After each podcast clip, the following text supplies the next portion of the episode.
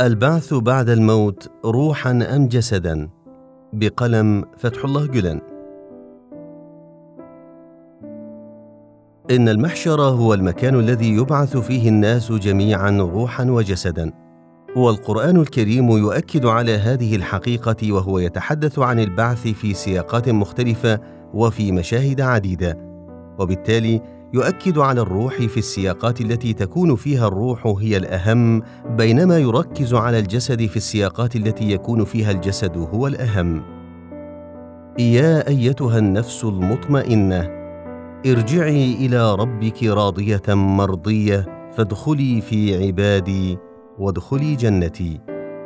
فهذه الآيات تسلط الضوء على عودة الروح إلى الله تعالى بالأخص. ولكن في معرض الحديث عن البعث العام يتم الحديث عن الكائنات ذات الكثافة المادية مثل الأشجار ومظاهر الربيع ويتم التنبيه إلى بعث الأجساد والأرواح معا. هنا لن ندخل في نقاشات كلامية ولن نسرد أدلة مجموعتين اختلفتا في تأويل الموضوع فذهبتا في اتجاهين مختلفين. ولكن نقول باختصار شديد إن جمهور علماء المسلمين ذهبوا إلى أن البعث هو بعث الروح والجسد معا. بينما ذهب قلة إلى القول بأن البعث هو بعث للروح فقط. ولن ندخل هنا في تفاصيل ما إذا كان البعث هو بعث ذرات الجسد برمتها أم بعث الذرات الأصلية التي تشكل جوهر الإنسان. فقد ذهب في تأويل ذلك كل من الإمام الغزالي والإمام فخر الدين الرازي مذاهب شتى. أما نحن فإننا نؤمن بحقيقة البعث والنشور كما جاء ذكرها في كتاب الله عز وجل وسنة رسوله صلى الله عليه وسلم ونحيل ما لا يدخل في إطار استيعابنا إلى علم العليم الخبير. إن الجنة والنار نتيجتان مهمتان وإن أسماء الله وصفاته يقتضيان وجودهما بالضرورة. والجنة رحمة في نظر المؤمن كما أن النار رحمة. ويؤكد هذا المعنى ما جاء في سورة الرحمن حيث يقول تعالى يرسل عليكما شواظ من نار ونحاس فلا تنتصران فبأي آلاء ربكما تكذبان؟ أي يرسل عليكما نيران مرعبة يستحيل عليكم تقدير هولها. فالقرآن الكريم بعد التحذير من تلك النيران المروعة يخاطب الإنس والجن بعبارة فبأي آلاء ربكما تكذبان؟ فأي نعمة تلك التي قصدت هنا؟ أجل إذا كانت جهنم بهولها ذاك تثير الخوف في قلب الإنسان فتحركه لكي ينظم حياته وفق مرضاة الله تعالى فإنها نعمة له حقا.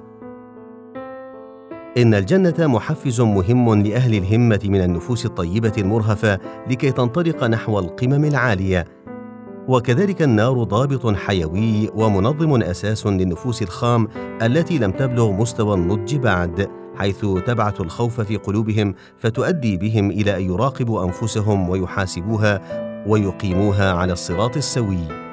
أجل إن مثل جهنم كمثل نار أوقدت في طريق محفوف بالمخاطر، وإنها تجنب الإنسان من أن يسلك ذلك الطريق أما الجنة فمثلها كمثل مائدة شهية أقيمت على طريق مستقيم فتأتي الجنة تدعو الإنسان لكي يسلك ذلك الطريق. وهكذا نرى أن جهنم نعمة والجنة نعمة لأولي الألباب الذين يبتغون حسن العاقبة ويخشون سوء العذاب. إن القرآن المجيد قد بين حقيقة الجنة والنار في أكثر من 110 آيات إن بالتفصيل أو بالإجمال.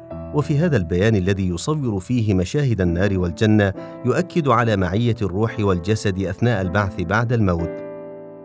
فمن دخل الجنة فإن البشاشة تعلو وجهه وذلك في إشارة إلى سكينة الروح واطمئنان النفس. كما أنه يلقى ما لذ وطاب من الأطعمة والأشربة حاضرا وترافقه زوجته وترفرف الحور العين من حوله وهذه بطبيعة الحال نعم متصلة بجسد الإنسان.